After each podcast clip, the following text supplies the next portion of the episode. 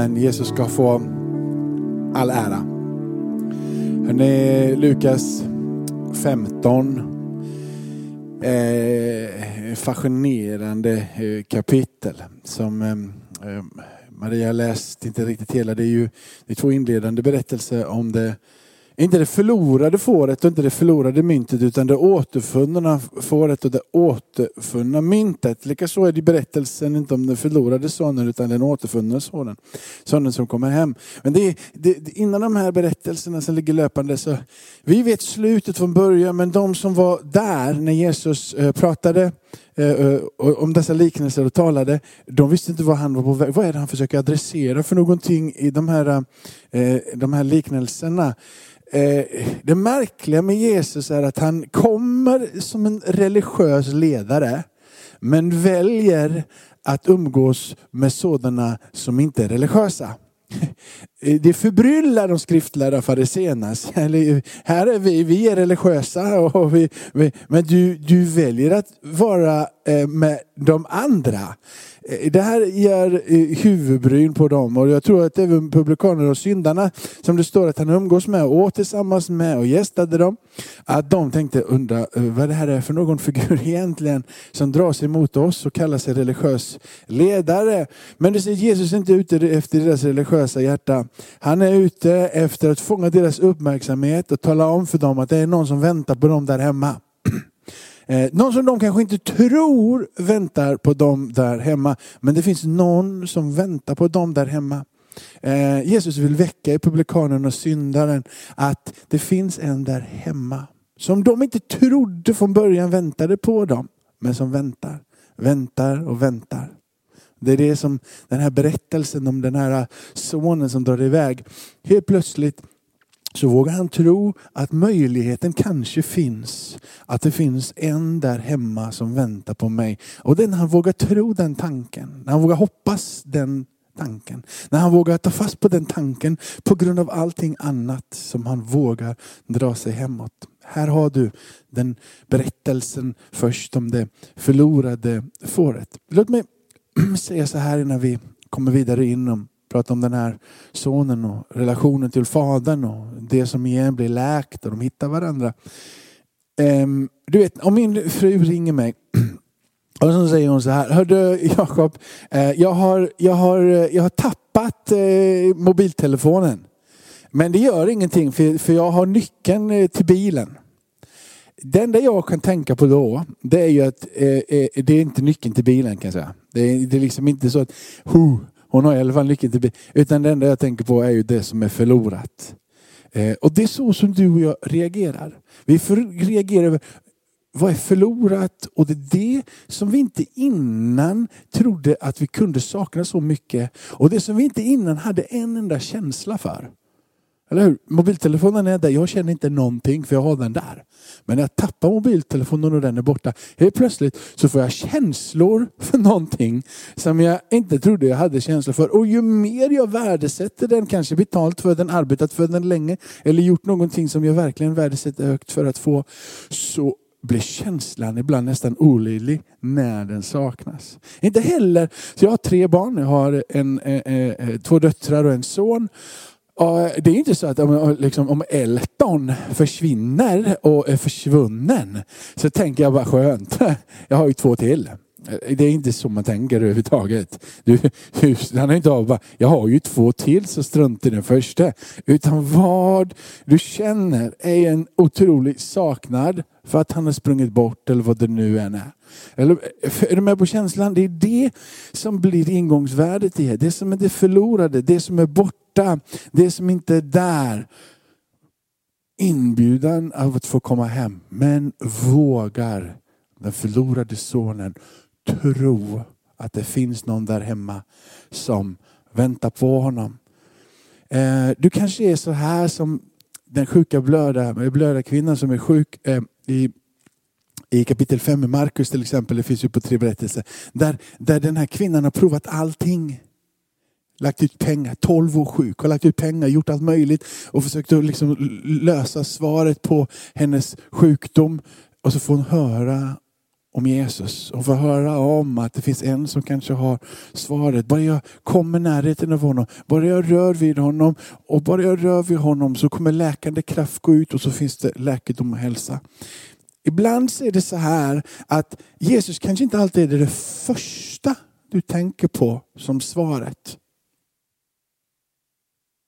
Jag skulle vilja säga, det är kanske inte ens, eller det är nästan aldrig skulle jag vilja säga, det enda du tänker på för att finna svaret. Och jag tror framför allt, även för dig och mig idag, kanske när det kommer till sjukdom, när det kommer till hjälp, när det kommer till att bli befriad ifrån ekonomiskt trångmål, när det kommer till olika saker som vi vill ha lösta, så blir kanske det sista som vi sträcker oss till är Jesus. Det är inte olikt den här sonen i den här berättelsen. Det sista han gör, det är att dra sig tillbaka hem. Det sista. Fadern släpper iväg honom i den här berättelsen. Jag får nog gå tillbaka till lite till mina anteckningar här så jag vet vad det är jag ska säga för någonting. Hörrni.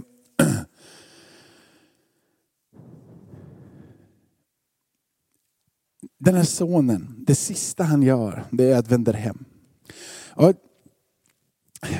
sonen driver på att få det här arvet. Det är en, en lång berättelse, mycket som händer där. Så att, och, och, vi hinner inte gå igenom berättelsen igen, så jag hoppas att du kommer ihåg. Du som, det är bara att gå tillbaka och läsa igen från Lukas kapitel 15 annars. Men han vill ha det här arvet. Han, han säger egentligen till sin pappa så här. Hörde pappa, du har gett mig en bil, Eh, du har gett mig jättemycket, men det räcker inte. Jag vill ha allt. Jag vill ha allt. Jag vill ha allting nu pappan inser nog att eh, relationen med sonen är egentligen slut. Den är död. Sonen ger pengar mer uppmärksamhet än relationen till fadern. Det är det han säger. Ge mig det som är mitt. Jag vill ha ut arvet nu. Och det var ju liksom inte den första och den mest naturliga vägen att ge, ta ut det här arvet medan sonen, jag fadern fortfarande levde. Men det som så, fadern gör är anmärkningsvärt. För fadern är inte egentligen så intresserad utav att ha sonen hemma i huset rent fysiskt. Vad fadern är intresserad utav det är att de ska ha relation. Han vill att sonen ska vilja vara i huset. Att sonen ska vilja vara i närheten av honom. Han vill inte vara sista alternativet. Han vill vara första och han vill vara enda alternativet. Fadern säger, jag gör vad som helst för att få tillbaka min son. Om det är att släppa iväg honom, så är jag villig att släppa iväg honom kanske, jag läste någon som har gjort en, eh, skrivit kommentarer om den här berättelsen för några år sedan. Han skrev så här, att den snabbaste vägen för fadern att få hem sonen och in i en djup relation, det var att släppa iväg honom så långt som möjligt och ge honom allt han begärde. För han visste att ju längre bort han kommer och ju mer han har haft och ju mer han har förstört för sig själv, så kommer han att veta att fadern och det hemmet som fadern representerar kommer finnas djupt i hans hjärta. Och en längtan kommer komma tillbaka. Faderns snabbaste väg för att få komma in i en relation med sin älskade son och att släppa bort han så långt som möjligt. Fadern har inget anseende till sig själv på det sättet i den här berättelsen.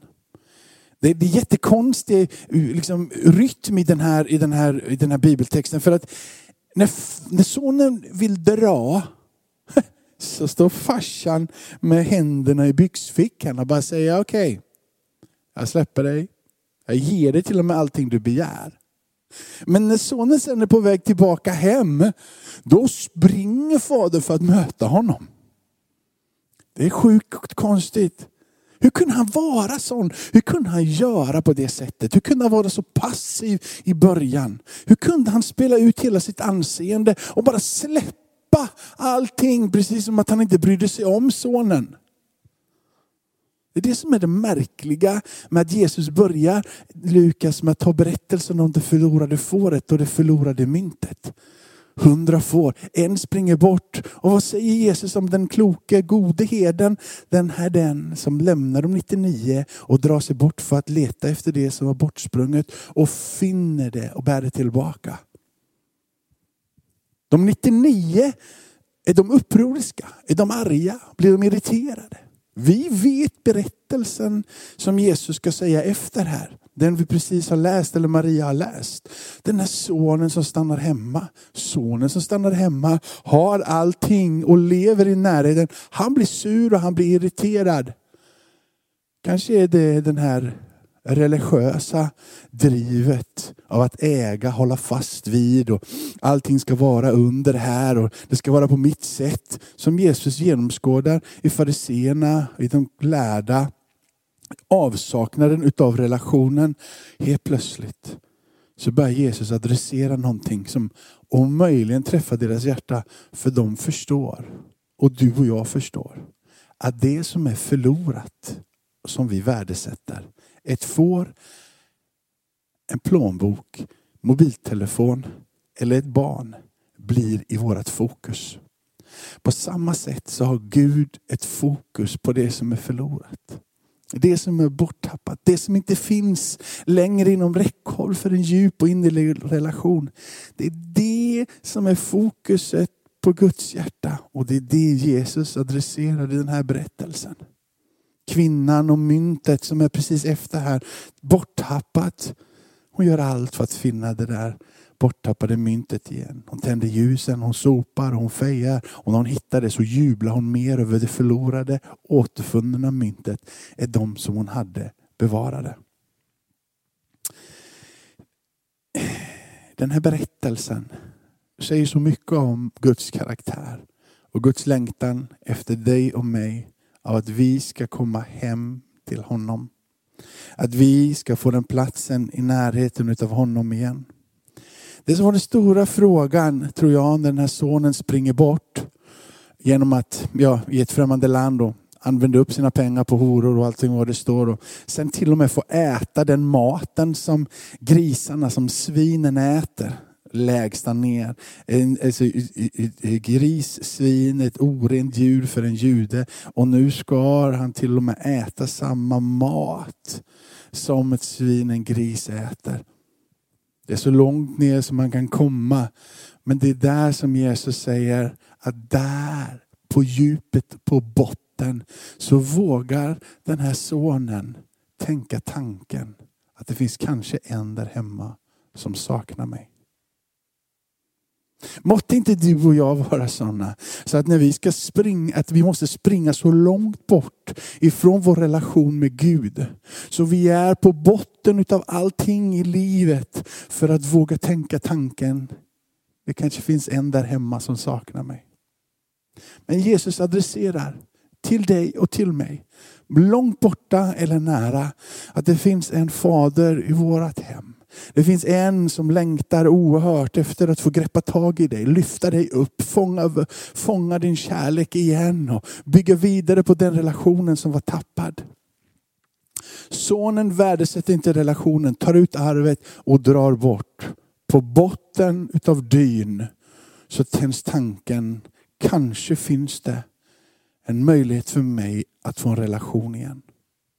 Jag undrar, tror jag han tänker, saknar min fader mig lika mycket som jag saknar det som fadern är för mig? Och det som fadern kan ge mig av trygghet, av omsorg, av mat på bordet, av värme, av kärlek, nåd, barmhärtighet, upprättelse. Han får snart veta i den här berättelsen. Och du kan snart få veta. I den här berättelsen så drar han sig hemåt. Och han kan inte tro att det är sant. Men han som inte hade gjort någonting för att han skulle lämna honom. Han gör nu allting för att han ska komma tillbaka. Med och känna värmen. Han springer, han omfamnar honom. Min vän, på samma sätt kan du få erfara det som den här sonen fick uppleva i den här berättelsen. Att du kan få komma hem. Och han är inte långt borta. När du rör dig hemåt vågar tro att han saknar dig så rusar han emot dig med sin värme och med sin kärlek. Nåd, barmhärtighet omfamnar dig på alla sidor. Låt mig be en bön för dig innan vi sjunger en sång och sen ska ehm, eh, Olof och Elias leda oss i bön här för, för, för Sverige, för, eh, för de som är i behov av, av att Gud griper in helt enkelt. Men jag vill bara adressera dig där som är med idag och bara säga Gud längtar efter att du ska komma till honom. Att du ska förstå att du är saknad. Så låt oss be. Be Fader i himmelen för mina vänner som eh, är med idag här där hemma eh, eller vad man nu än är för någonstans. Jag ber Herre, kom med din ande. Låt dem förstå att de är saknade.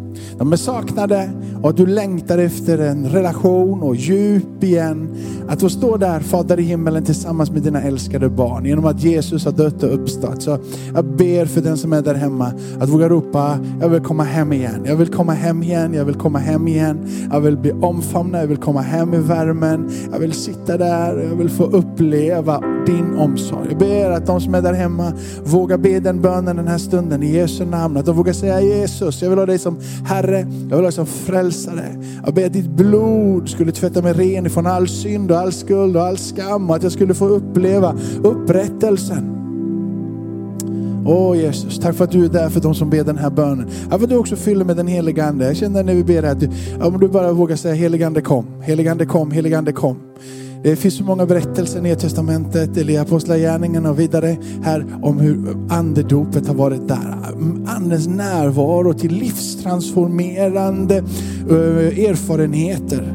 Så, så jag vill uppskatta, bara be, be att den helige Ande ska komma. Bara be att den helige Ande ska komma. Tack för att du är där helige Ande just nu. Tack för att du vidrör. Tack helige Ande för att du är där. Helige Ande kom. Tack för helige Ande. Heliga Ande. Fyll, fyll, fyll med ditt rika liv heligande. Amen. Ska vi sjunga en sång här tillsammans och så leder Albin och eh, Elias oss vidare sen.